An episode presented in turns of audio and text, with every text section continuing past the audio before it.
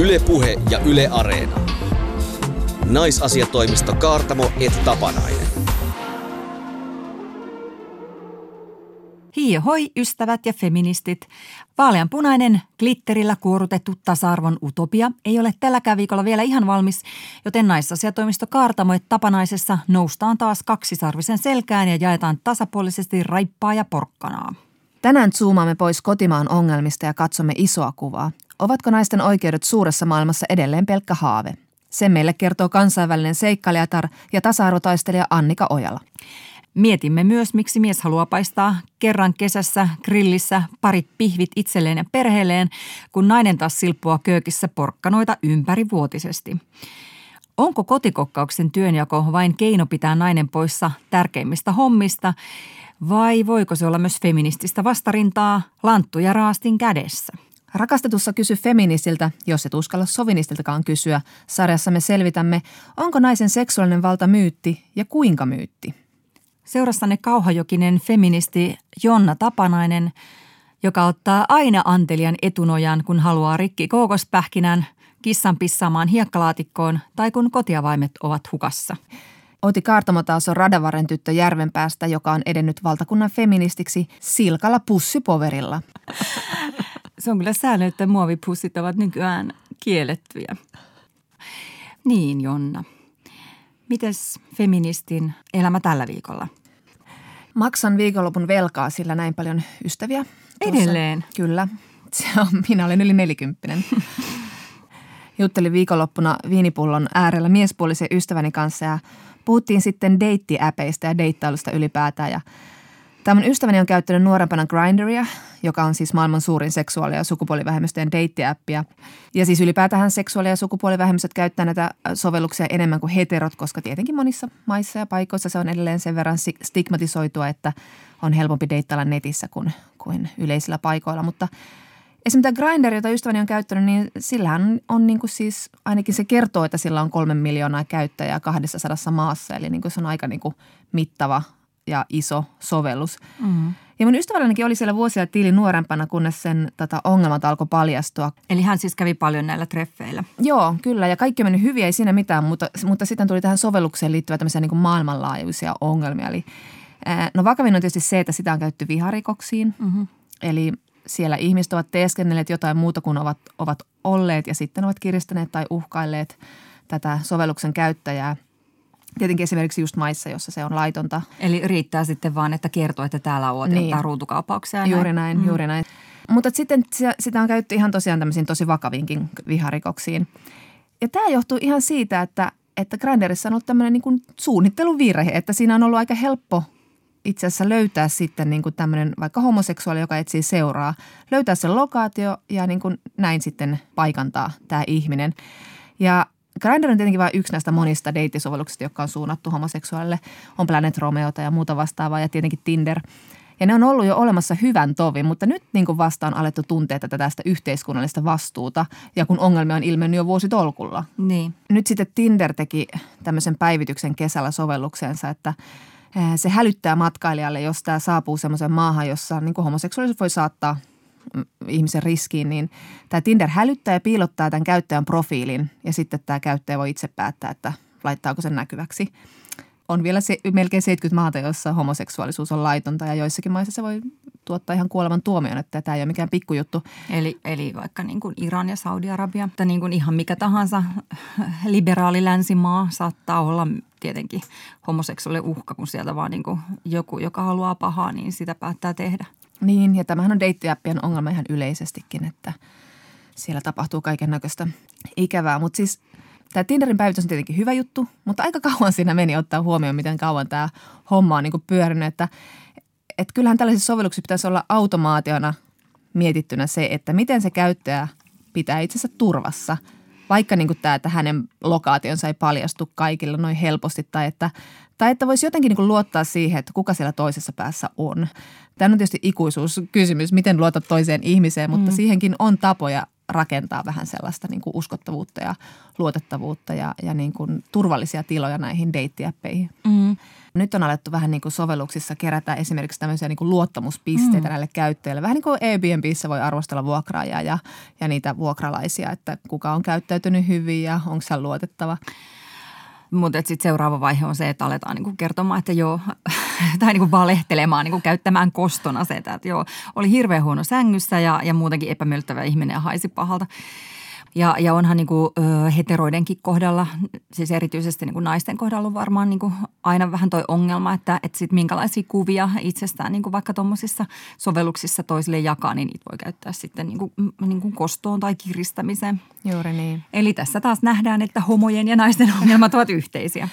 No joo, tämä tuli sitten ilmi, kun sinä sitten viime viikonloppuna juttelin myös toisen ystäväni kanssa, joka oli matkustellut Meksikossa ja hän kertoi siellä käyttäneensä Uberia ja Uber Sharea. Ja tätä taksisysteemiä. Tätä kyytipalvelua ja Jep. hänellä oli sitten paikallinen tuttava siellä kauhistellut, että miten niin kuin ystäväni uskalsi. Ja kyllä mäkin vähän, vähän sitä ihmettelin, koska siis maailmalla Uber on ollut niin kuin tosi monelle naiselle vaaraksi ja aiheuttanut ihan niin kuin hyvin ikäviä tilanteita. Eli on ollut tilanteita, joissa – Uberin kuskit ovat ahdistelleet tai jopa raiskanneet naisia. Ja, ja sitten jotkut taas ovat niin kuin teeskenneet olevansa Uber-kuskeja, eli niin kuin vähän niin kuin saalistavat siellä yökerhojen edustalla, jossa niin kuin tosi helposti menee nämä autot sekaisin ihmisille, jotka ne tilailee. Mm. Ja Yhdysvalloissa sitten surmattiinkin eräs nainen tällaisessa vastaavassa tilanteessa ja nyt siellä sitten keskustellaan kovasti, että miten tämä niin kuin voitaisiin estää, mitä tälle voitaisiin tehdä. Et siellä on nyt tehty tämän epämääräisiä pieniä semmoisia hienosäätöratkaisuja, kuten niin kuin Uber on lisännyt semmoisen paniikkinapin, jolla voi soittaa hätänumeroon tai sitten jaetaan kuskelle jotain semmoisia valoja, jotka muuttaa sitten väriään sen tilaajan puhelimessa olevan appin väriin, mutta näitä valoja on vaan harvoilla käytössä, eli se on niin kuin hyvin kosmeettista ja, ja niin. Niin kuin pientä vielä toi. Mutta on vaan aika hurjaa. Mä mietin siinä viikonloppuna, että että tämmöiset sovellukset, joiden pitäisi helpottaa elämää ja, tai tuoda siihen lisäarvoa ja iloa, niin sitten niinku tietyille ihmisryhmille, niin se on sitten, niin se on aina se vaaran elementti. Ja sitten sitä ei ota huomioon siinä suunnittelussa. Mm. Vanha kitkerä feministi kysyy, johtuisiko siitä, että miehet on suunnitelmia? Jadang! Sä oot oikealla jäljellä. Mutta siis ihan oikeasti nyt ilmestyy maailmalle tämmöinen kirja kuin Broadtopia ja sen on kirjoittanut tämmöinen Emily Chang. Ja siinä hän ottaa esimerkiksi Twitterin – hän oli haastatellut yhtä Twitterin perustajaa, joka sanoi, että jos naiset olisi ollut rakentamassa Twitteriä, niin tämä trollaus ja häirintä ja uhkailu ei olisi ollut yhtä helppoa kuin nyt. Koska siellä ei vaan tullut edes mieleen niillä tekijöillä, että ai tätä voisi käyttää tämmöiseen uhkailuunkin tai, tai maalittamiseen tai, tai vihapuheeseen. Mm. Guardianissa oli keväällä artikkeli siitä, että kuinka maailma on ylipäätänsä suunniteltu miehille – se voi niin käytännössä tarkoittaa naisille jotain niin kuin vähän epämukavaa asiaa, kuten että esimerkiksi toimistossa lämpötila on säädetty miehen keholle sopivaksi. Eli naiset palelee. Koettu. Kyllä, myös perheoloissa. Ja, tai sitten se voi olla toisaalta jotain niin kuin tosi kohtalokasta, että, että, että auton turvallisuutta testataan miehen mitoilla. Siis mm. Crustless Dummies on, on tota miehen kokoinen ja nämä mitat ei päde naisen kokoon. Tai, tai sitten vaikka, että poliisinaisen suojukset ei ole sopivia. Joo, nämä kaikki liittyy siihen, että kenen näkökulmasta tätä maailmaa katsotaan ja kuka on normi – ja niin kuin, eikö se olisi aika loogista, että niin kuin ihan kaikki tässä maailmassa, kaupunkisuunnittelusta kännykkääppeihin, niin ne, ne mietittäisiin turvallisiksi niille, jotka kokee eniten sitä turvattomuutta. Eli ihan kaikkeen otettaisiin mukaan muiden ihmisten kuin valkoisten heteromiesten tämä näkökulma maailmaan ja kokemus sitä maailmasta. Yle Puhe ja Yle Areena. Naisasiatoimisto Kaartamo et Tapanainen.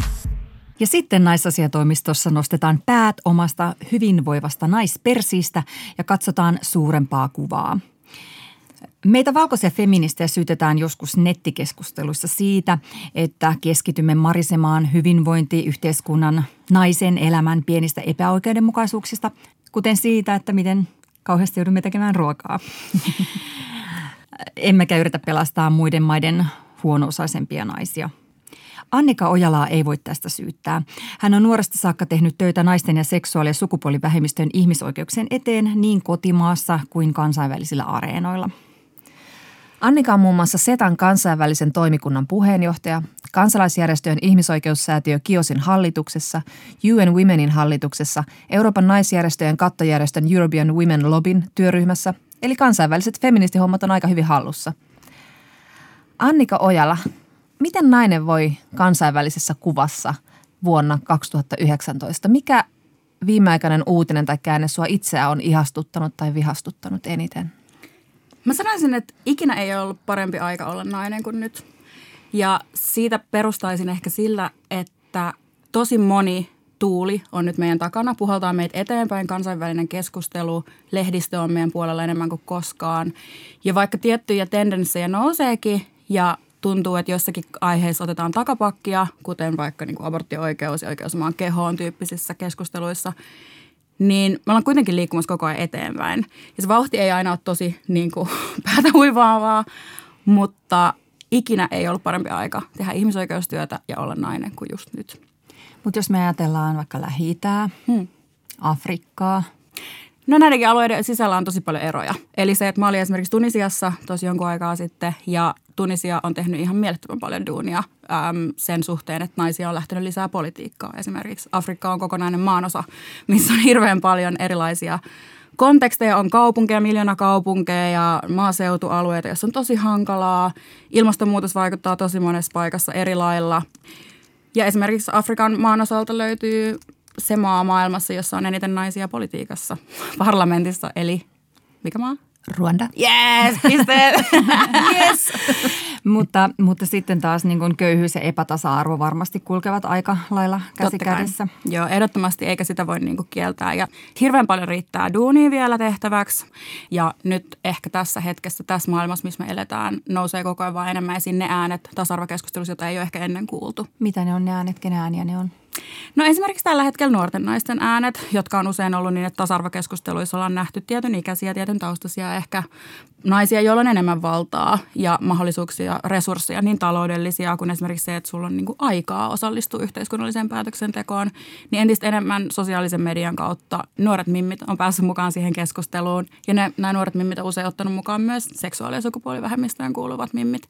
Eli se on ollut tosi ihanaa ja nähdä niin kuin se uusi drive ja uusi tyyli myös, koska se on myös niin kuin erilaista viestintää. Se on ehkä vähän niin kuin värikkäämpää, räväkkäämpää, mutta tähän lasketaan sitten mukaan myös tietyt ammatilliset ryhmät, vaikka erotiikka-alan parissa työskentelevät ihmiset, joiden äänet kuuluu nykyään entistä enemmän kuin ennen, mutta sitten myös vammaiset naiset, naiset, joilla on HIV, tämmöisiä erilaisia niin kuin spesifejä kohderyhmiä, jotka ei niin ole ehkä ennen päässytkään sinne areenoille.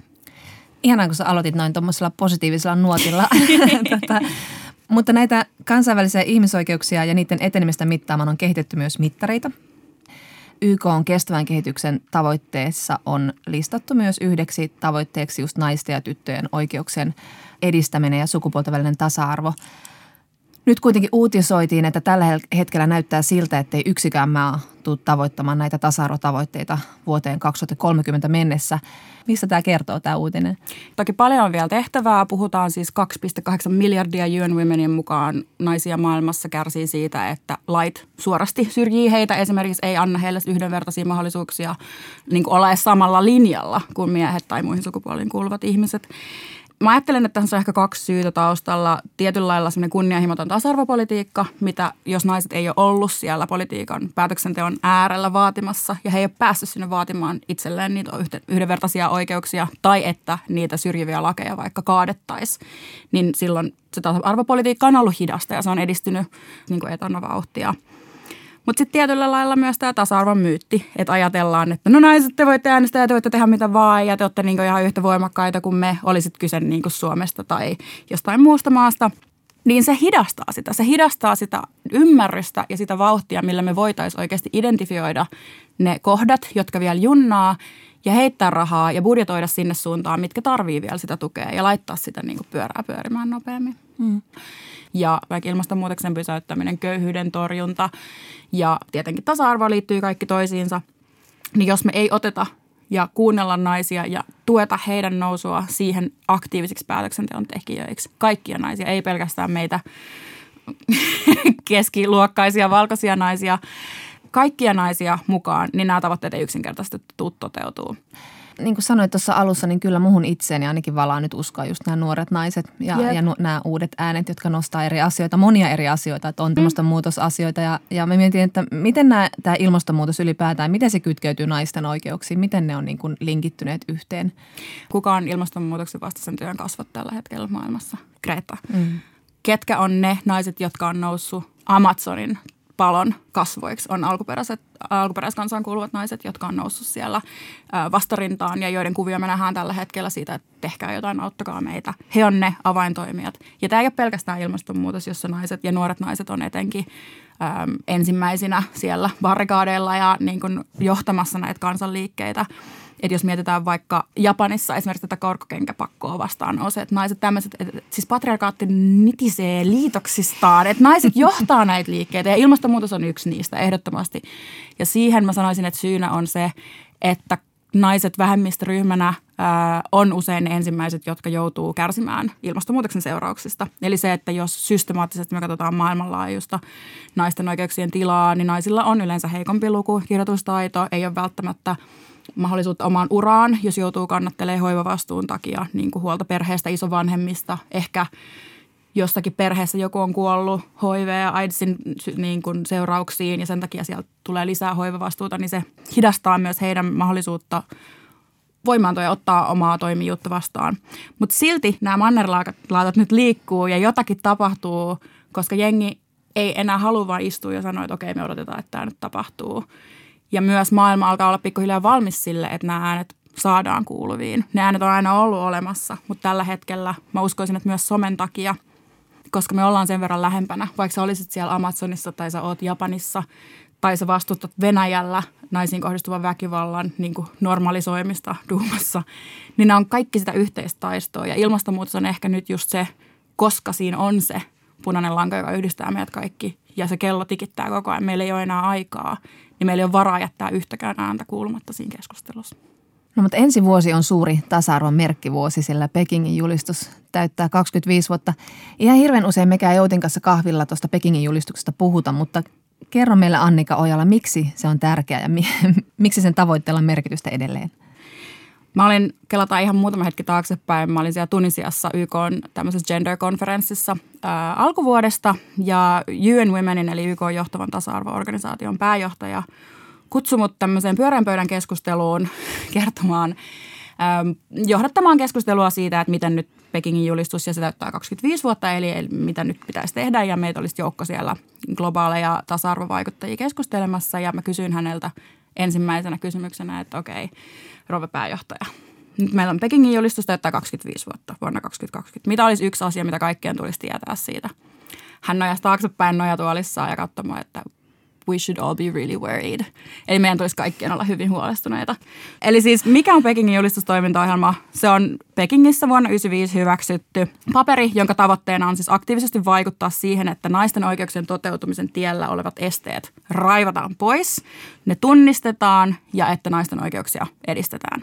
Tämä on ihan älyttömän aikaansa edellä ollut paperi. Eli jos ajatellaan siitä, että tietyt oranssihiuksiset miehet ää, tietyissä maiden johdossa yrittää tällä hetkellä kieltää naisten oikeuden vaikka kehoon ja koskemattomuuteen ja aborttiin ja lisääntymisoikeuteen – niin nämä kaikki asiat oli jo pöydällä ja neuvoteltu ja laitettu sinne paperiin vuonna 1995. Eli niitä ei voi sitten vaan pyyhkästä pois Toivottavasti sisäpolitiikan ei. takia. Juuri näin. Eli sen takia nyt 25 vuotta myöhemmin, kun tätä on aina ajoittain sit seurattu ja katsottu, että hei missä mennään. Siellä on erilaisia temaattisia oikeuksia, että mitä on tehty. Mihin, että se on tavallaan järjestöille tärkeä paperi, johon nojata ja joka on meidän selän takana, pitää meistä kiinni, jotta me voidaan sanoa, että hei nämä kaikki asiat on sovittu, te olette näihin sitoutunut. Eli nyt näitä ei voida enää niin kuin ottaa pois. Eli se on siis maailman kattavin suunnitelma tasa-arvon saavuttamiseksi ja naisten voimaannuttamiseksi. Ja Suomi, yksi maiden joukosta, on sitoutunut tämän asiakirjan tavoitteisiin. Ja sen pitää siis, Suomen pitää edistää naisten tasa-arvoa, koulutusta, terveyttä, turvallisuutta, sitten tätä poliittista yhteiskunnallista vaikuttamista ja sitten taloudellista asemaa.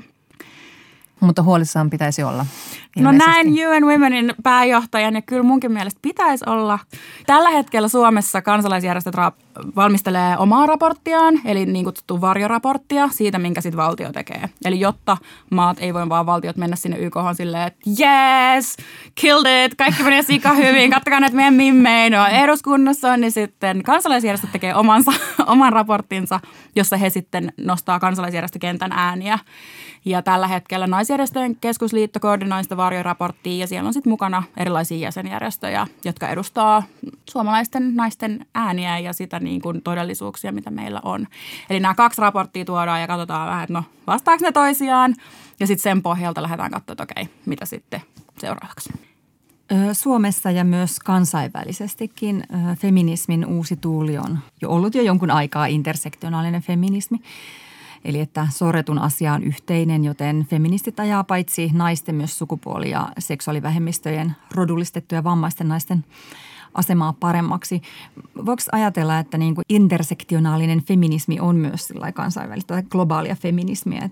No todellakin on, että ihan ehdottomasti. Ja se ö, ihmisten todellisuuden tajun laajentuminen, eli se, että katsotaan sitä omaa nopaa pidemmälle ja ymmärretään nämä päällekkäiset syyt, jotka vaikuttaa siihen, että kuinka vapaita me ollaan olemamme oma itsemme, ketä me saadaan rakastaa. Rakastaminen on myös poliittinen teko. Mm-hmm. Se, että sä saat rakastaa ja olla rakastettu, ei ole todellakaan itsestäänselvyys. Ja semmoinen vapaus omaan toimijuuteen ja unelmien, omien unelmien tavoittelemiseen on kaikki asioita, jotka on sidottu siihen, että millä, mitä asioita meidän yhteiskunta arvottaa. Mm-hmm. Eli esimerkiksi kun mä asuin Ranskassa, mä tein opintoja siellä, niin mä huomasin, että siellä mun opintojen parissa muhun vaikutti vähemmän kolonialistinen perintö kuin muihin esimerkiksi opiskelijoihin, joiden kanssa mä olin siellä opiskelemassa Ranskassa, kuten Suomessakin tietyllä lailla. Tämä kolonialismin sanottaminen ja anteeksi pyynnöt ja ymmärrys siitä, että millä lailla sen perintö edelleenkin vaikuttaa ihmisten mahdollisuuksiin elää parasta mahdollista elämää on tosi tabu. Mm. Ja se on semmoinen asia, mitä esimerkiksi oppikirjoissa ei puhuta oikeilla sanoilla vieläkään, vaikka siitä, mitä tapahtuu Algeriassa. Ja nämä on ihan todellisia lähihistoriassa tapahtuneita asioita. Tai meillä saamelaisille tehdyt Just näin. Toinen esimerkki globaalilta kentällä, kun mä asuin Etelä-Afrikassa, niin totta kai Etelä-Afrikan lähihistoria ja se, mitä kaikkea meillä on sieltä opittavaa. Me istuttiin aina meidän ilta terassilla ja katsottiin, kun aurinko laski semmoiselle ihana pehmeä Johannesburgin taivas ja mä niin kuin kuuntelin mun friendien keskusteluja siitä, että minkälaista niin kuin mun ikäiset tyypit, minkälaista oli kasvaa apartheidin jälkeisessä niin kuin Etelä-Afrikassa, minkä se heidän näkemys siitä, mikä maailma tulee olemaan ja minkälaisia haasteita heillä on siellä. Ja tavallaan istua vaan ja olla se kuuntelu oppilas vähän niin kuin siinä mun friendien kanssa – oli aika jäätävää, voin kertoa, chiikailla Twitterissä sitä meininkiä, mitä Euroopassa tapahtui silloin, kun me aletaan lipua semmoisen, mä en edes halua sanoa mutta kriittinen, siis rasistisen poliittisen keskustelun normalisointi ja se, niin kuin mitä turvapaikanhakijat joutuu käymään läpi Euroopassa, homofobia Puolassa, tämmöiset asiat, ja katsoa sitä sieltä, että ootteko te oikeasti jo unohtanut, että nämä on apartheid loppu vuonna 1994, siitä ei ole ihan kauhean kauan aikaa, että miten lyhyt meidän se kansainvälinen historian muisti kuitenkin on ja miksi on tärkeää, että me liittoudutaan ja pidetään toistemme puolia kansainvälisesti yli meidän omien kokemuksien niin kuin rajojen. Eli se, että vaikka mä en olisi koskaan kokenut semmoista, mitä jotkut ihmiset saattaa kokea vaikka Kiinan niin kuin maaseutualueella elävinä naisina, niin mulla ei ole mitään muuta opettavaa heidän taistostaan, koska kaikki liittyy kaikkeen. Mm-hmm. Kansainvälinen ihmisoikeusseikkailijatar ja feministi Annika Ojala intersektionaaliseen feminismiin hän liittyy niin kuin feminismiin yllätys, yllätys kaikenlaista niin kuin kritiikkiä, että kuka saa puhua kenenkin puolesta ja sulkeeko feministinen keskustelu ulos vaikkapa ei-akateemiset ihmiset, jotka ei osaa terminologiaa. Miltä tämä keskustelu sun mielestä näyttää sun kansainvälisten kokemusten valossa ja verrattuna siihen vaikka minkälaista keskustelua te käytte nyt YKssa? on käyty jo pitkään samanlaista keskustelua maailmalla, että se alkaa pikkuhiljaa nyt rantautua Suomeen. Ja se on hankalaa, se on inhottavaa, koska siinä kohtaa monenlaiset eri maailmat. Eli sulla tulee yhteen ne tasa-arvon soturit, jotka on tehnyt sitä niin 70-luvulta lähtien ja tottunut siihen, että näin edistetään tasa-arvoa ja tasa-arvo on 1 plus 2 ja 1 plus 1 on 2. Voisi olla 1 plus 2. Ei Naiset ei osaa laskea sillä, älä välillä. Joo, totes. Um, Mutta siis just se, että sulla on niinku ne niinku old school pelaajat, jotka pelaa sitten tavallaan omilla säännöillään. Sitten sulla on ne, jotka on nyt kasvanut ihan uuteenlaiseen maailmaan, jossa meillä on juuri niinku verkostoja eri puolilla maailmaa ja sä niinku pystyt seuraamaan sitä taistelua eri puolilla maailmaa. Sitten meillä on tietenkin todella hienoa tieteeseen perustuvaa tutkimusta, eli siis sukupuolen tutkimus, joka on tieteenlaji, joka musta on hassua, sitä yritetään kietää höpsöttelynä ja Unkarissa esimerkiksi oli heti ensimmäisenä tulilinjalla, että on tämmöistä höpsöttelyä. Mikä mun tiede on höpsöttelyä? Niin jotenkin niin se ymmärrys siitä, että kun me kaikki tullaan yhteen, niin things are bound to rile up. Että jotain tulee tapahtua ja eri niin kuin kannat kohtaa. Ja myös se, että ne ihmiset, jotka on tottunut saamaan äänensä kuulumiin ja niin kuin sanomaan viimeisen sanan näissä keskusteluissa, ei ehkä saakaan sitä enää. Mm. Niin se on inhottavaa ja näitä väärinymmärryksiä ja konflikteja syntyy. Mutta myös sen takia, että me muutetaan jotain tosi isoa koko ajan. Eli siis niin kuin mä puhuin näistä mannerlaatoista, jotka liikkuu ja maailma muuttuu, niin eihän se ole ikinä helppoa, kun maailma muuttuu. Ja meitä feministejä, kertoohan se siitä, että meitä feministejä on ihan niin kuin järjettömän paljon. Sano muuta. Ei vaan mahduta enää samaan luokkahuoneeseen. Sanoppa se. Ja just se, että meillä alkaa olla niin kuin se critical mass ja kun me katsotaan vaikka Trumpin nousua valtaan tai näitä kriittisiä ääniä, joita nousee, niin nehän on ihmiset, jotka niin kuin sukat heiluu jalassa. Miten se sanotaan? että et heitä pelottaa. Ja tämä oli myös Margot Wallström sanoi siis Ruotsin ministeri siitä, että miksi tämä niin kun vastustus on niin kova on se, että me ollaan oikeasti a force to be reckoned with. Me ei ole enää mitään sivuhuoneista vähän kuiskivia tyyppejä, vaan me ruvetaan rakentaa feminististä ulko- ja turvallisuuspolitiikkaa, koska on sen aika. Ja se vastustus ja ne niin kuin sora-äänet, mitä nousee, niin mä koen, että tietyllä lailla mä haluan ymmärtää ja mä haluan ajatella, että jos joku tulee mua niin sanotusti call outtaa, eli siis sanoo, että hei, sä käytit vähän tämmöistä sanaa, se ei ehkä ollut korrekti, niin ei se tunnu kivalta. Ja feminismin pitäisi olla kivaa ja ihanaa ja pehmeät ja mukavaa ja voimauttamaa, mutta hitto se ei aina ole. Niin ymmärrys siitä, että okei, tämä on niinku prosessi, tämä on tietynlainen matka, millä mä kuulin, että mä koko ajan opin uutta ja pitää olla tietyllä lailla myös myötätuntoinen itseään kohtaan siinä, että mä en voi aina tietää kaikkea mutta mä ymmärrän sen, että se niin kuin harmittaa tosi monia ihmisiä, koska ne haluaisi tulla mukaan siihen kehityksen kulkuun, mikä on feminismi, vaikka ne ei välttämättä ole ehkä valmiita ottaa niin kuin niitä hetkiä, missä on pitää istua ja sanoa, että hitto, mä sanoin tyhmästi. Että tämä oli nyt vähän tyhmä juttu.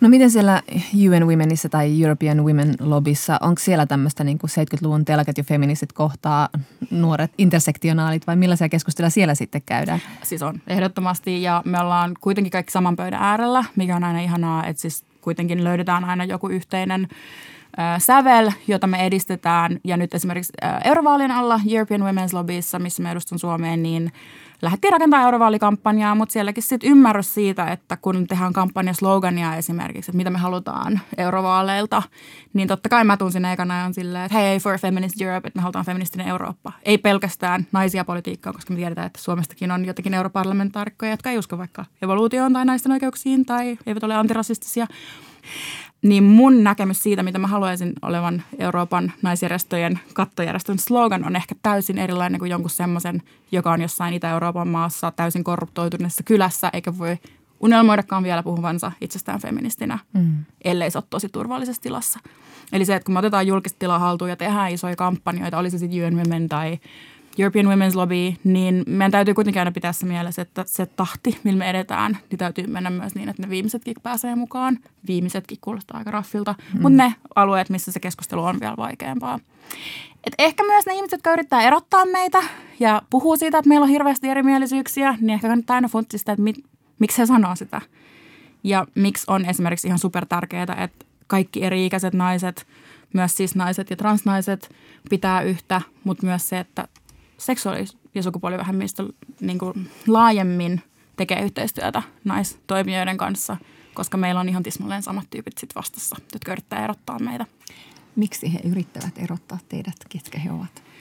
Hajota ja hallitse. Niin, no just näin. Ja siis kuulostaa aina tämmöiseltä niin tinfoil hat jutulta, mutta siis kun sitä istuu hetken ja miettii, niin totta kai ihmiset, jotka yrittää pitää tätä niin sanottua vanhaa old school politiikan ja maailman järjestystä yllä, niin hyötyy siitä, että – seksuaalisukupuolivähemmistöt ja naiset tekee omalla tontillaan.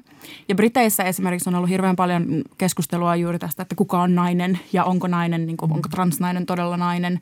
Jota on ihan hirveitä ajatuksia, mun päähän ei uppoa, mutta se on ollut semmoinen kiila, mikä on lyöty läpi niin kuin heidän väliinsä, meidän kahden ryhmän väliin ja mulle itse, koska mä identifioidun molempiin ryhmään, niin se on niin kuin, mä näen sen, miten se on tuotu ulkopuolelta. Että ei kukaan niin kuin herännyt yksi päivä ajatellut, että mä en halua enää tehdä tonkaan niin kuin tätä yhteistyötä. Hmm. Vaan nämä on tosi voimakkaita verkostoja ja me koko ajan luetaan siitä, että kuinka paljon fygeä ja valtaa näillä lobbareilla on esimerkiksi Euroopassa, jotka yrittää pitää niin kutsuttuja traditionaalisia perherooleja. Siitä on tehty tosi paljon selvitystä, että miten heillä on niin kuin toimistoja ympäri Eurooppaa ja he tapaa säännöllisesti päättäjiä ja se on niin hyvin systemaattista lobbaamista. jotta pidettäisiin yllä niin kuin esimerkiksi naisten kehoja kontrolloivia lakeja. Ketä nämä on nämä patriarkat? Onko ne siis uskonnollisia yhteisöjä, äärioikeistoa? Sekä että. Eli tästä esimerkiksi Heidi Hautalan toimisto teki tosi mielenkiintoisen selvityksen siitä, että ketkä on nämä tämmöiset anti-choice-toimijat, jotka nimenomaan tätä seksuaalisääntymisterveyttä toimii vastaan ja Euroopan parlamentissa. Niin sieltä niin kuin suosittelen lukemaan 70 sivuun niin kuin karmasevaa tutkimustietoon perustuvaa tietoa siitä, joka tavallaan kuulostaa siltä, kun sä luet sitä, että se olisi niin kuin handmaid's tale, että mm. et, et eihän tämä voi olla totta. Jenkeissä on tosi paljon toimijoita, jotka ajaa tämmöistä konservatiivista perhe niin mallia, osa Trumpin äh, niin kuin affiliateseja, ja he rahoittaa sitten näitä toimijoita Euroopassa. Tästä myös Väestöliitto tekee tosi mielenkiintoista toimintaa yhdessä Planned Parenthoodin kanssa siitä, että yritetään ottaa selkoa siitä, että mistä nämä rahavirrat tulee ja mikä ajaa tätä liikettä, miten se saa jalantilaa Euroopassa. Ja yksi parhaista keinoista, mitä mä näen tämän torjumiseksi, on se, että me taataan globaalisti kansalaisyhteiskunnan vapaa tila. Meidän täytyy pitää huoli siitä, että ihmisoikeuspuolustajat ja kansalaisjärjestötoimijat voi hyvin. Se on niin ehkä se vastavoima. No sä sanoitkin, että se ei ole aina sitten taattua, että jos meillä on naisia parlamentissa tai naisia johtotehtävissä, että se jotenkin edistää naisen asemaa, mutta sitten se kriittinen massa luo myös niitä turvallisia tiloja naisten osallistua ja ottaa osaa. Mutta miten tämä muuten tämä on tämä naisten osallistuminen ja osallistuminen politiikkaan muuttunut ja kehittynyt? Onko se tärkeämpää, että me saadaan jotenkin voimaannuttaa naisia näihin kansalaisjärjestöihin mm. ja luomaan sitä kansalaisyhteiskuntaa joissakin osissa vai onko se nimenomaan, että lasketaan niitä johtopestejä? Ehdottomasti siis molemmat. Me tarvitaan toinen toisiamme, ei voi olla yhtä ilman toista. Eli kun lähdetään miettimään sitä, että miten tämä kansainvälinen vaikka ihmisoikeus kuva maalautuu ja minkä takia me tarvitaan naisia politiikkaan osana sitä, jotta se kehitys nousee, niin on toki se, että me tiedetään, kun me katsotaan vaikka yritysjohtoja, mitä moninaisempi johto, mitä erilaisempia ääniä päätöksenteon pöydän äärellä, sitä paremmat tulokset. Ja tämä on todistettu myös politiikassa sekä rauhanrakennuksessa, eli kun me lähdetään vaikka katastrofin jälkeen tai konfliktin jälkeen rakentamaan jotain aluetta uusiksi, mitä enemmän siellä on naisia mukana, eri vähemmistöryhmiin kuuluvia ihmisiä, alkuperäiskansaan kuuluvia ihmisiä, sitä kestävämpiä sekä sille yhteisölle että ympäristölle ne rakennukset ja infrat on. Ja sitten toiselta puolelta se on taas niin kuin ihmisoikeus. Meillä jokaisella on oikeus olla mukana politiikassa. Ja niin kauan kuin tasa-arvon myytti on olemassa ja jotenkin pyörii niin kuin joku surullinen kolmijalkainen drone tuossa meidän yläpuolella koko ajan. Niin mä ajatellaan, että no joo joo, eikö naiset nyt ole ihan hyviä, että ne vaan yrittäisi enemmän ja pääsisi ja niin kuin, jos vaan yrität enemmän, niin pärjäät yhtä hyvin kuin miehet. Niin tavallaan ei. Että meidän täytyy tunnistaa ne asiat, jotka vaikka poliittisten puolueiden sisällä hankaloittaa sitä naisten osallistumista politiikkaan ja sitä kautta tukee, koska se on meidän kaikkien oikeus. Ja sitten päätöksenteosta vielä sen verran, että loppujen lopuksi joku kuitenkin painaa sitä nappia. Ja politiikassa puhutaan usein resurssien jakamisesta Eli jos me ajatellaan, että vuodesta toiseen Suomessa turvakodit on 100 prosentin täyttöasteella koko ajan jatkuvasti. Ja naisia käännytetään, lapsia käännytetään pois Suomessa siitä, että heillä ei ole paikkoja yksinkertaisesti tarjota tukea. Niin jos joka kolmas nainen Suomessa kohtaa väkivaltaa, niin eiköhän joku näistä naisista ole myös tilastollisesti painamassa sitä nappia, kun mietitään, että laitetaanko lisää paikkoja, resurssoidaanko lisää tämän ongelman ratkaisuun. Eli tavallaan myös se, että silloin ne kokemukset, silloin sun sisko, sun äiti, sun ystävä, sinä oot ehkä kokenut sen asian, niin sun on helpompi eikä ehkä tekijänä painaa nappia, että me laitetaan johonkin yritystukiin lisää fygeä, vaan se, että resurssoidaan hyvinvointiin. Maailman parlamenttien välinen liitto IPU kysyi pari vuotta sitten 39 maasta tulevalta naispoliitikolta, minkälaista väkivaltaa he kohtaa arjessaan. Neljä viidestä on kokenut henkistä väkivaltaa, kaksi kolmesta joutunut seksististen kommenttien kohteeksi ulkonäköisen vuoksi ja melkein joka toinen sanonut tappo, raiskaus tai kidnappausuhkauksia. Joka neljännen kimppuun oli käyty vähintään kerran. Näin siis kansainvälisesti kohdellaan naispoliitikkoja. Mitä helvettiä tälle voi tehdä? Siis kelaa millä muulla alalla tuommoinen olisi hyväksyttävää. Tämä IPU-raportti on yksi mun lemppareista myös, mihin mä nojaan. Ja ihan että nostit sen, koska se on mun mielestä niin todella hyvää dataa. Ja se laskee myös mukaan, ei pelkästään naiset politiikassa, mutta politiikan parissa työskentelevät naiset. Me puhutaan eduskunta-avustajista, jotka joutuu filtteröimään sitä kuonaa niin kuin läpi. Niin mitä se tekee meidän mielenterveydelle ja sille halulle, että miksi me ollaan lähetty tähän hommaan mukaan. Niin mä oon tosi iloinen siitä, että Suomessa nyt vaalien jälkeen, koska me ollaan historiallisessa tilanteessa, kun niin moni lasikatto meni rikki ja naisia on ennätysmäärä eduskunnassa. Niin mä haluan myös, että se keskustelu siirtyy siihen, että miten me saadaan nämä naiset pysymään politiikassa. Miten me voidaan vaikuttaa siihen, että on heille myös uramahdollisuus. Tämä on heille mahdollisuus, missä he voi toimia. Heidän toimijuutonsa ei niin kuin rajoiteta sillä, että sitä dickpikkiä tulee joka ikkunasta. Ja sitä, että semmoista sekä systemaattista hiljentämistä, eli sitä, että ei välttämättä saada niin, niin paljon kutsuja ulko- ja turvallisuuspoliittisista asioista tai niin muutetaan sitä mallia, että kuka puhuu mistä, mutta myös se, että mitkä ne keinot on siihen, että me rakennetaan turvallisempaa keskustelukulttuuria politiikan ja demokratian kentälle. Tarvitaan semmoista kohdennettua koulutusta myös naisille, jotta he tiedä, tietää heidän oikeudet. Tarvitaan turvallisia tiloja, jossa naiset voi jakaa näitä kokemuksia siitä, koska tosi monella pienellä paikkakunnalla sä saatat olla vaikka aina pöydän ääressä ainoa nainen. Kun mä olin Turkissa tosi hiljattain ja mä juttelin siellä naisten kanssa, niin he kertoivat mulle, että heidän on helpompaa siis hakea valtakunnan politiikkaa ja ehkä päästä sinne, koska se turvallisuusuhka, mikä heidän kohdistuisi paikallistasolla, on niin iso, että kun lapsia uhkaillaan, päiväkodin johtaja ei ota sun lasta sinne ryhmään, jos sä sanot jotain kriittistä tai korruption vastasta, niin paikallistasolla myös niin kuin vastaan tuleminen ja semmoisten niin kuin – lämpimien hetkien rakentaminen sinne politiikkaan, että me haastetaan myös sitä, että minkälaista, kenelle valta kuuluu, miltä valta näyttää ja millä lailla me voitaisiin feministisesti johtaa tätä maata. Jos me taataan, että globaalisti naiset pääsevät, feministit pääsevät valtaan, ei pelkästään niin naiset, mutta myös kaikki muut ihmiset, jotka uskoo siihen, että ihmisarvo kuuluu kaikille. Ja joka ikinen paikka, missä tehdään päätöksiä, niin naisten tulee olla myös mukana sen takia, että heillä on se niin kuin ensimmäinen kokemus siitä, minkälaista elää maailmassa, joka ei arvota naisia yhtä korkealle kuin miehiä. Yle Puhe ja Yle Areena. Naisasiatoimisto Kaartamo et Tapanainen. Sitten naisasiatoimistossa tutkitaan sellaista kansainvälisesti tunnustettua kodin tilaa, jossa kukaan ei ole koskaan kiistänyt naisen oikeutta olla, nimittäin keittiötä. Ruoanlaitto on aina ollut naisten työtä, näkymätöntä, automaattista, toistuvaa, toistuvaa, niin puuduttavan toistuvaa. Mutta tekeväthän miehetkin ruokaa – vaan miehen ruoanlaitto tarkoittaa yleensä 12 kertaa vuodessa tapahtuvaa spektaakkelia. Yhtäkkiä mukana ovat niin tohottimet kuin jus vide keittimet ja tietenkin grillaus. Se on muuten hauskaa, kun mies tekee jonkun akka-homman, niin siihen helposti laitetaan se pehmentävä ja lohduttava mestari- tai maisteriliite. Se tulee automaatiolla. Muistatko Outi, kun Sulsidanissa Fredde jäi jumiin grillaamiseen? Joo, se oli ihana jakso. Hänhän ei vaan voinut lopettaa grillaamista. Hän grillasi erilaisia lihoja ja, ja, tota, ja, ja sitten kun Mikkaan puolisonsa puuttui tähän, niin hän alkoi tehdä sitä yöllä salaa. Mutta sehän oli ihana kohtaus, kun, kun sitten tota Fredde jäi kiinni tästä, niin hän äh, syöksyi vaimonsa syliin. Auta minua ja menikin terapiaan. Mitäs Jonna, oliko sun lapsuuden perheessä tällaista? Meillä ei ollut grilliä, mutta meillä onkin ollut semmoinen tilanne, että isä aina hoiti sekä arkiruuan että mm. nämä pyhä, pyhäruuat. Että hänen bravurinsa oli semmoinen harmaanruskea äh, lihamureke, joka kypsentyi siellä mikrossa ja niin, että peukalon palan kokoiset sipulit siellä vain kimalsivat seassa – mutta mun koulukaverin kodeissa sitten taas odotti äidit niin kuin kaakaon ja juustovoileipien kanssa ja sitten alettiin vasta valmistamaan sitä iltaruokaa. Ja mä muistan, että vasta myöhemmin mulla oikeastaan avautui silmät sitten tälle, että isäni oli aikamoinen poikkeus ajassa, mutta myös edelleen. Olisi iso poikkeus nytkin.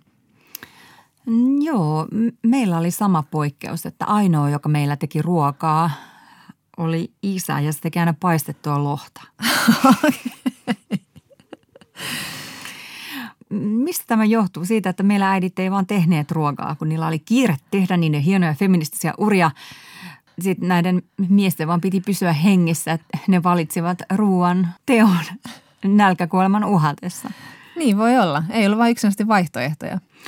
Mulla on jäänyt kyllä mieleen kanssa niin lapsuudesta sellainen niin kuin esteettinen näky, että, että jokaisen keittiössä, tosin ei meidän eikä teidän, oli semmoinen seinäkoriste, semmoinen puinen läpyskä, missä luki, että – äidin keittiön kodin sydän ja sitten oli se sydän symboli, että lapsena kesti vähän niin kuin tajuta että mitä toi tarkoittaa. Se oli kaunis ja ihana asia. Ja varmaan 80-luvun myydyin koriste. Aaltova asia toi. Mutta siitä oltiin siis aivan niin kuin ylpeitä, että ukkelit pois keittiöstä. ja näähän tämä on. Joo, THL parin vuoden takaisin sukupuoliparametrin mukaan, niin vastuu on kyllä tästä, tästä niin perheen ruoanlaitosta aika tukevasti naisilla – tämän barometrin mukaan parisuhteessa elävistä naisista 64 prosenttia ilmoitti olevansa useimmiten vastuussa ruoanlaitosta ja sitten miehistä joka viides. Hauska yksityiskohta tässä tutkimuksessa oli se, että vajaa kolmannes miehistä ilmoitti puolisoiden olevan yhtä paljon vastuussa ruoanlaitosta, mutta näistä näin vastasi vain joka viides. Et en tiedä, kuka vähättelee ja kuka suurentelee. Mm, mm. Mutta onhan se naisen paikka. Muistan, kun kerran mä olin joku 20, niin mun, mun ystävän poikaystävä kommentoi mua ja tyttöystävänsä, kun me oltiin kokkaamassa keittiössä, että ah, onko parempaa näkyä kuin kaksi naista keittiössä – Joo, tämä on kyllä tiedätkö, niin kuin todella harmi, ettei avioron syytä tarvi enää yksilöidä. Siinä olisi ollut pätevä syy. Mutta okei, siis keittiössä tota noin, niin puuhaaminen on feministinen kysymys, eikö vain? Kyllä, feminist on puhunut vuosikymmeniä siitä, että kuinka tämä niin ruoalaiton sukupuolittuneisuus, niin se kuvaa yhteiskunnan valtarakennelmia ihan laajemmin. Mm. Ja toisen alan feminist Jenkeissä käyttikin tämmöistä slogania 60-70-luvulla, että don't assume I cook, älä oleta, että kokkaan – koska naisia oli alkanut ihan huolella ottaa kupolin toi rooli keittiössä. Mm, mm. Ja sitten samaan aikaan nousi pikaruokateollisuus ja feministeissä tuli sitten semmoinen kätevä syntipukki tälle asialle. Että kun naiset lopetti kokkaamisen, niin nyt la- lapset ja perheet syö ravintoköyhää hampurilaista tuolla pikaruokaravintolassa. Kätevää. Ja Kentucky Fried Chicken muun muassa mainosti kanaruokien sloganilla Tässä on naisten vapautusrintama. Kot, kot. Mutta toisaalta niin kuin, tässä ajassa on kuitenkin niin kuin semmoista niin sanottua kotoilua, että kaikki kotona tapahtuvat asiat on jotenkin semmoisia, mihin pitäisi satsata ja mitkä on semmoista niin kuin hyvinvointia kehittävää ja, ja tota noin niin, että pois sieltä kovasta maailmasta ja pehmeät arvot ja, ja, ja kotiin ja keittiöön ja terveellistä ruokaa. Eikö säkin tykkää Jonna kuitenkin kokkailla? Niin, jos sä kysyt Jonnalta, joka eli vuonna 2010, niin kyllä hän tykkäsi kokata ihan hirveästi. tai mä oon aina tykännyt kokata tosi paljon ja mulla ja mulle se on ollut semmoinen iso rakkauden teko kutsua ihmisiä ja tarjota heille ruokaa mm. ja, ja se on ollut ihanaa. Ja mä luulin itse asiassa, että se olisi samanlaista sitten kun kokkaisi omille lapsille, että minä iloisena hyräilen keittiössä ja punaposkiset lapset tulee pöytään sille, oi mitä mamma on laittanut. Eli mulla oli hyvin idealisoitu kuva näistä perheen, perheen ruokahetkistä mm. ja sitä ruoalaitosta, mutta aika jännästi sitten se pakko ja se, että sitä ruokaa pitää tosiaan tehdä joka päivä, joskus kaksi kertaa, niin poisti tämän ilon.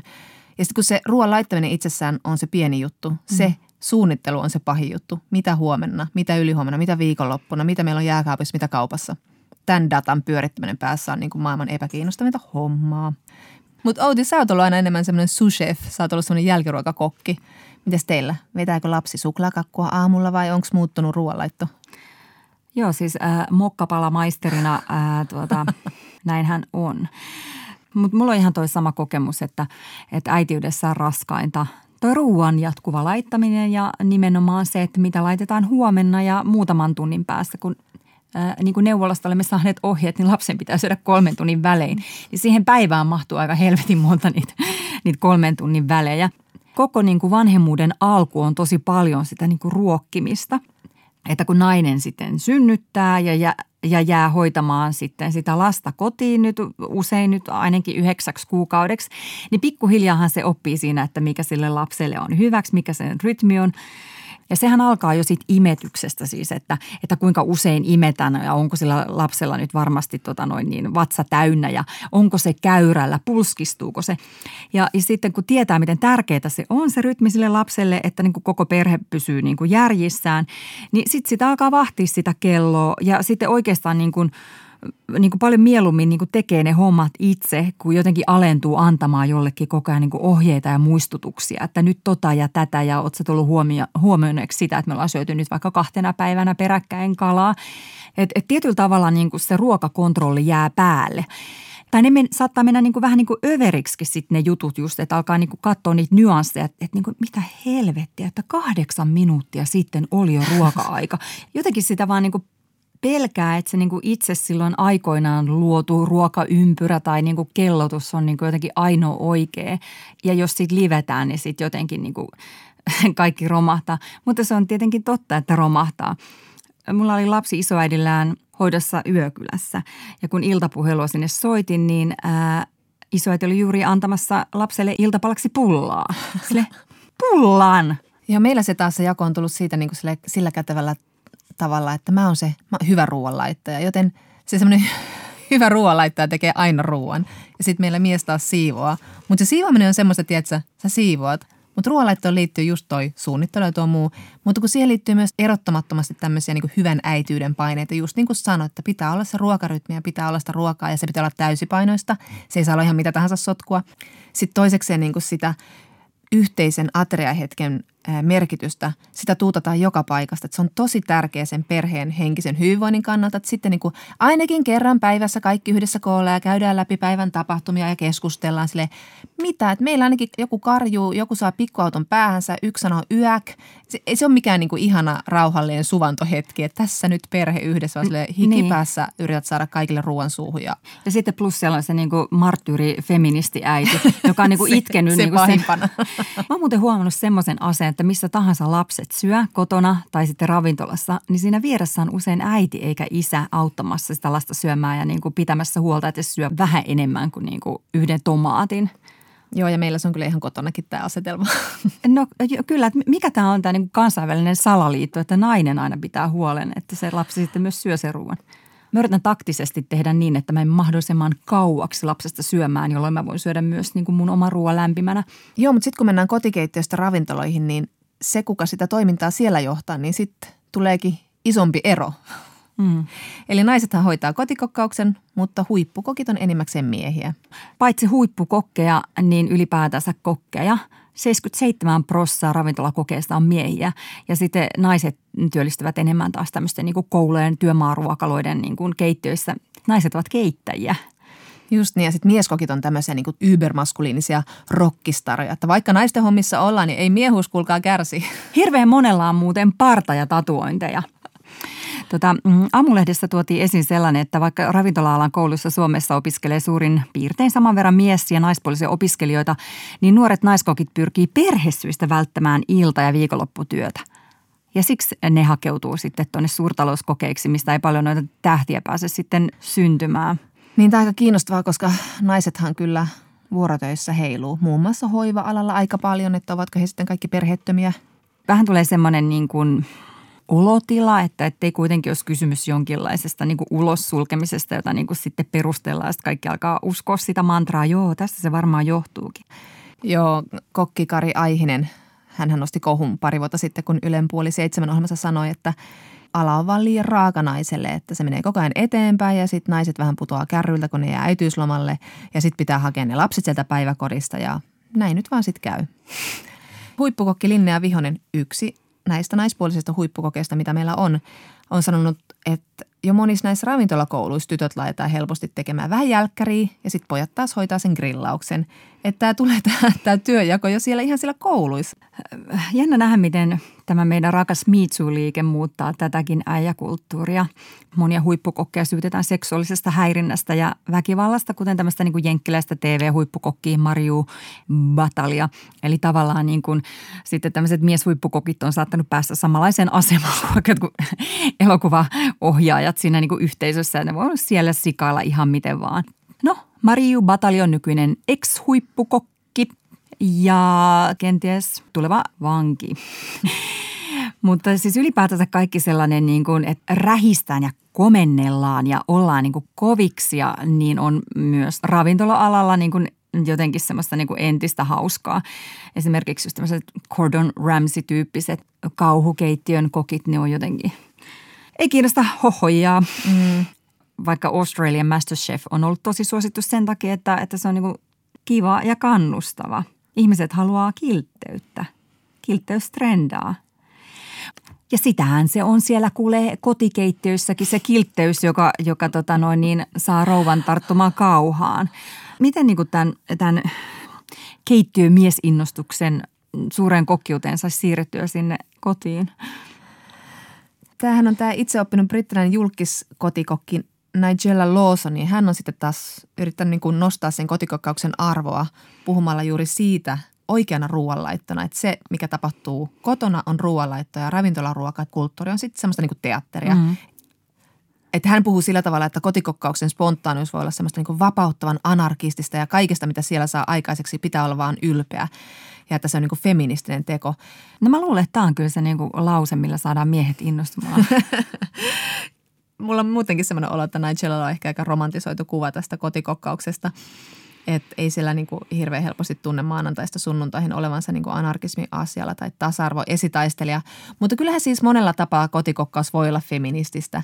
Et, et moni feministihän näkee niin kuin esimerkiksi eläinten tehotuotannossa ja naisten sorrossa patriarkaatissa tämmöisiä yhtymä, yhtymäkohtia. Ja koska naisia tietysti kiinnostaa ympäristön suojelu ja ilmastonmuutos, niin he myös niin kuin vastaa siitä, että koteihin ostetaan enemmän sitä semmoista ilmastoystävällistä ruokaa tai kokeillaan kasvispainotteisempaa ruokavaliota ja tai suositaan näitä trendikkäitä lihankorvikkeita, että se on niin kuin myös niin kuin aika iso niin kuin asia tässä yhteiskunnassa, että sieltä keittiöstä voi kasvaa tämmöinenkin liike. Joo, tätä mä nyt sitten ajattelen seuraavalla kerralla, kun mä kuorin sipulia uimalasit päässä ja itken menetettyä feminismiä. Mutta sä oot nyt selvästi niinku ajatellut, että miten tästä niinku saisi jotenkin tästä kotikokkauksesta niinku feminististä toimintaa tai ainakin semmoista toimintaa, mistä niinku feministi ei niin hirveästi kärsi. Joo, eli ensinnäkin niitä keittiövuoroja pitää jakaa ja sitten kärsiä vaan sen kirkkaman kruunun toivossa, vaikka se ruoka ei olisikaan niin hyvä kuin sä itse laittaisit. Mm. Ja sitten kannattaa heti päivälle jo laittaa semmoinen viesti, että, että mitäs tota, mitä sä ajattelit, että me tänään syödään? Ovelaa. Mä oon kokeillut ja se, on, se toimii. Ja sitten joissakin perheissä myös tehdään yhdessä viikonloppuisin ruokaa heti siihen viikon alkuun ja pannaan pakastimeen tai sitten niin kun laaditaan ees viikon ruokalista, joka vapauttaa sitä kaistaa päästä. Mm-hmm. Ja tähän mä pyrin tähän ruokalistojen laatimiseen. Mä oon miettinyt tätä Eines-hommaa. Olisiko, olisiko tota noin mahdollisuus luopua hyvästä vanhemmuudesta sillä lailla, että ostas valmis ruokaa, tiedätkö?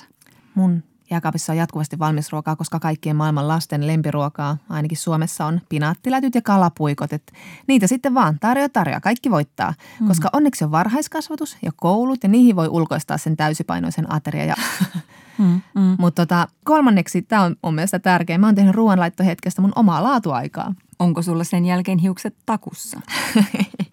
ne ei sentään. Mä katson jotain lempisarjani ja sitten mä pilkon juureksi ja kaikessa rauhassa. Ja sitten kun joku lähestyy keittiötä, mä huudan, älkää tulko mulla just kriittinen vaihe kastikkeen kanssa ja uuni on kuuma, menkää kaikki heti pois.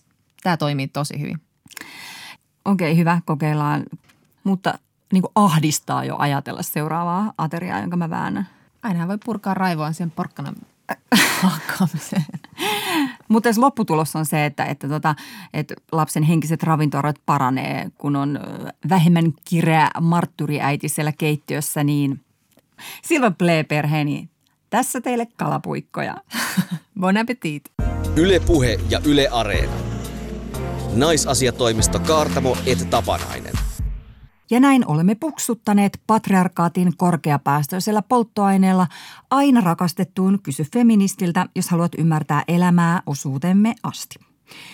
Tällä palstalla vastaamme siis feministien ja muiden mieltä askarruttaviin feminismiä koskeviin kysymyksiin, jotka saamme sähköpostiosoitteeseemme naisasiatoimisto at yle.fi. Laura S. kirjoittaa. Miten naiset itse puhuvat omasta seksuaalisesta vallankäytöstään ja mitä se nykyisin on – MeToo-keskustelun aikana on eräänlainen tabu puhua naisten tietoisesti käyttämästä seksuaalisesta vallasta. Sehän on seksin ja seksuaalisuuden käyttämistä tavoitteiden saavuttamiseksi sekä parisuhteessa että sen ulkopuolella. Arkisena esimerkkinä se, että nainen kieltäytyy seksistä, kun häntä harmittaa jokin ihan muu asia parisuhteessa. No niin, tottahan tämä ilmiö on ja itsekin tulee aika paljon käytettyä tätä seksistä kieltäytymistä ihan kotioloissa, että saa syksyllä sitten uuden minkkiturkin ja timangit ja Tehokastahan se on tosiaan myös työnhaussa, kun siinä istahtaa haastateltavan herran polvelle kiehnäämään, että olen paras järjestelmäasiantuntija, jonka tulet koskaan tuntemaan. Niin tui se on välitön palkkaus, palkan korotus ja ylennys siinä, kun tyhmä mies pomoi vaan tajua, että mitä on meneillään. Ja hei Outi, tiesitkö muuten, että kirjastossa ei tarvi maksaa sakkoja, kunhan vaan nojautuu tissittanassa tiskin yli ja sanoo, että sori, oli myöhässä kirjat, kun oli ovulaatio. Just tiedäthän, mitä se tarkoittaa, raps raps. Näinhän se on. Mutta pyysimme omien kokemustemme tueksi konsultointiapua feministisen salaseuraamme kuuluvalta sukupuolen tutkimuksen dosentilta tohtori Katariina Kyrölältä – hän uskoo, että tätä erityisesti miesasiamiesten keskusteluissa pihtaamiseksi tai reittä pitkin etenemiseksi nimitettyä seksuaalista vallankäyttöä esiintyy kyllä, joo, mutta sen sijaan, että se on merkki naisen vallasta, on se merkki vahingollisista patriarkaalisen yhteiskunnan tuottamista kaksinapaisista seksuaalisuuden malleista. niin kuin seksi olisi jotain, mitä naiset antavat ja mihin miehillä on niin sanotusti oikeus. Ja nämä mallit paitsi ylläpitävät epätasa-arvoa, myös tekevät seksistä huonoa. Niin tohtori Kyrölä haluaa kääntää tämän kysymyksen seksuaalisesta vallankäytöstä parisuhteessa toisinpäin. Että jos parisuhteessa on ongelmia, niin miksi ihmeessä silti pitäisi toimia seksin suhteen kuin kone? Seksin käyttäminen tällaisessa niin sanotussa pihtaamismielessä käy järkeen vain, jos naiset eivät nauti seksistä tai halua seksiä yhtä paljon tai mekaanisesti kuin miehet. Ja näinhän voi tietysti jossain heteroparisuhteessa ollakin, mutta Kyrölän mielestä silloin on kyse siitä, ettei naisen nautinto ole yhtä arvokasta kuin miehen, eikä siihen olla satsattu yhtä paljon – ja jos seksiä ajatellaan välineenä saada orgasmi, niin useimmat sitä haluavat kyllä pystyvät sen itselleen antamaan ilman sitä toistakin ihmistä, eikä tämä pihtaaminen silloin siis toimi. Mutta jos sitä seksiä ajatellaan hauskana ja läheisenä, molemmille nautintoa tuottavana asiana, ei pihtaamista myöskään ole olemassa, sillä silloin seksi tapahtuu oletusarvoisesti vain silloin, kun molemmat sitä haluavat. Seksuaalisen läheisyyden puuttuminen parisuhteessa voi kyllä satuttaa syvästi, mutta jos nainen tai kuka tahansa sukupuoli tai osapuoli ei halua seksiä, niin hänellä on ehdoton kyseenalaistamaton oikeus olla sitä harrastamatta. Parisuhteessa kellään ei ole oikeutta toisen kehoon, kuten ei missään muussakaan tilanteessa. Mä mietin äh, sitten niin työelämässä tapahtuvan mahdollisen seksuaalisen vallankäytön suhteen sitä, että tällaisella niin sanotulla sanomattomalla äh, niin sanotulla sopimuksella on väistämättä kaksi osapuolta, jolloin voi ajatella, että mies, joka joutuu niin sanotun seksuaalisen vallan kohteeksi, on siis uhri. Mutta voiko olla uhri, jos on niin paljon valtaa, että on itse se, joka määrittelee lopulta vaikka rahalla tai asemalla tai päätäntävallalla, miten ne nappulat siellä pelilaudalla liikkuu – Eli siis joo, jos nainen pelaa, sillä on niin tämmöinen ässä hihassa, niin se on kuitenkin vaan peluri, koska se mies omistaa sen koko pelin. Eli se todellinen valta on sillä miehellä. Ja sitten tietty yksi näkökulma on se, että mikä edes on sitä seksuaalisen vallan käyttöä tai mikä semmoisena nähdään – olen itse usein tarkkailut, kuinka heteromiehet käyttää semmoista jonkinlaista seksuaalista valtaa itse työpaikoilla flirttailemalla toisten heteromiesten kanssa. Siis tämmöistä hyvän tulista läppää ja uhu ja lähdetäänkö sinne danka danka danka da. Mutta sitten jos nainen osallistuu sellaiseen, niin se nähdään helposti jonkinlaisena seksuaalisena kiipimisenä, miellyttämisen haluna ainakin. Tohtori Katarina Kyrölän mielestä seksin käyttäminen tavoitteiden saavuttamiseksi on hyvin ymmärrettävää tilanteissa, joissa seksi on ainoa tai merkittävin arvo, mitä naisella on ympäristölle tai toiselle ihmiselle antaa. Mutta onhan se äärimmäisen masentavaa, jos ja kun näin on. Niin, että sen sijaan, että seksuaalinen vallankäyttö niin sanotusti olisi merkki naisten oveluudesta, niin se on merkki sen koko pelin paskuudesta. Eli mitä teemme? Vaihdetaan sellaisen peliin, jossa sukupuoli ei enää määritä kenenkään asemia, niin tämä ongelmakin katoaa. No niin. Lisää kysymyksiä voi toimittaa sähköpostiosoitteeseen naisasiatoimisto at yle.fi. Ja näin on naisasiatoimisto viimeistä flirttiä vaille valmis. Ensi kerralla puhumme muun muassa siitä, miksi naisiin kohdistuva väkivalta Suomessa ei vähene, vaikka ongelmaa tiedossa ja sitä on yritetty hoitaa vuosikymmeniä. Tai pitäisikö sanoa, miksi miehet eivät lakkaa hakkaamasta naisia? Ei kaikki miehet. Keskustelemme myös siitä, onko feminismi mennyt liian pitkälle. No tietenkin on. Selvitämme myös sen, miksi jotkut naiset kehuskelevat sillä, että ovat mieluummin sovinisteja kuin feministejä. Ensi kertaan. Tui tui! Yle Puhe ja Yle Areena. Naisasiatoimisto Kaartamo et Tapanainen.